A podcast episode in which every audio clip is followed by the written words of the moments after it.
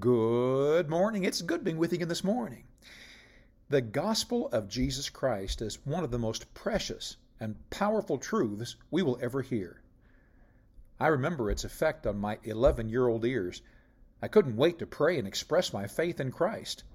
The gospel of the death, burial, and resurrection of Jesus Christ, and its free gift of eternal life by believing, is the only provision man will ever have of forgiving his sin and securing his eternity in heaven. Apart from believing the true gospel of Christ, man will remain forever in his lost condition, never to experience the joy of knowing Christ personally. This marvelous truth is the plan of redemption prophesied in Genesis 3:15 and initiated when Jesus came to this earth by means of a virgin. The gospel is God's gracious gift to mankind because he loves us. Since the garden, the devil has been attacking the gospel. He came to Eve with the intention of deceiving her from believing God's word, and ever since that time, he has done everything he can to cause people to disbelieve the truth of the gospel. In Jesus' day, there were many devout Jews who were offended by Christ's message and went about to discourage anyone from believing it. Often, after one of the evangelists would visit a town and preach the wonderful truths of the gospel, those Jews, called Judaizers, would follow behind and try to deprogram the people. Their message was simple Jesus has presented a free gift of eternal life. It could only be received by faith, not works. They taught that it was perfectly acceptable to believe that Jesus was the promised Messiah. However, the law required that they still submit themselves under it.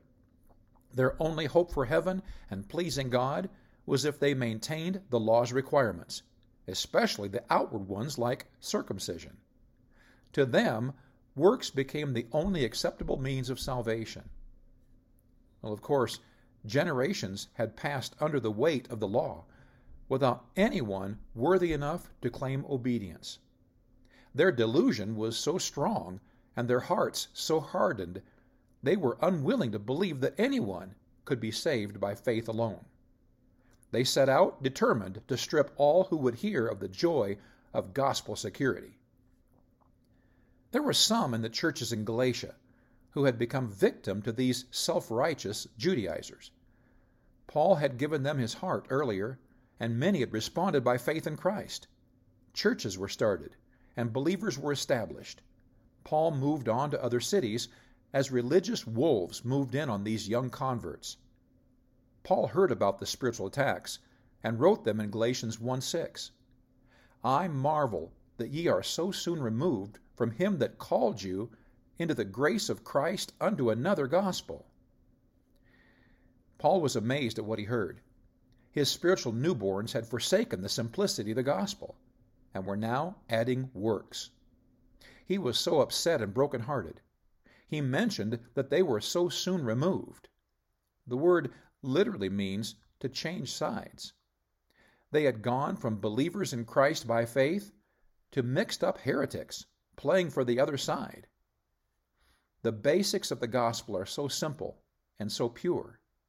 There is nothing we can do to add or subtract from their truth. We are saved by faith in Christ with no merit of our own. It's important that we remember that Jesus paid it all, and we should say, all to him I owe. God bless you today. I love you.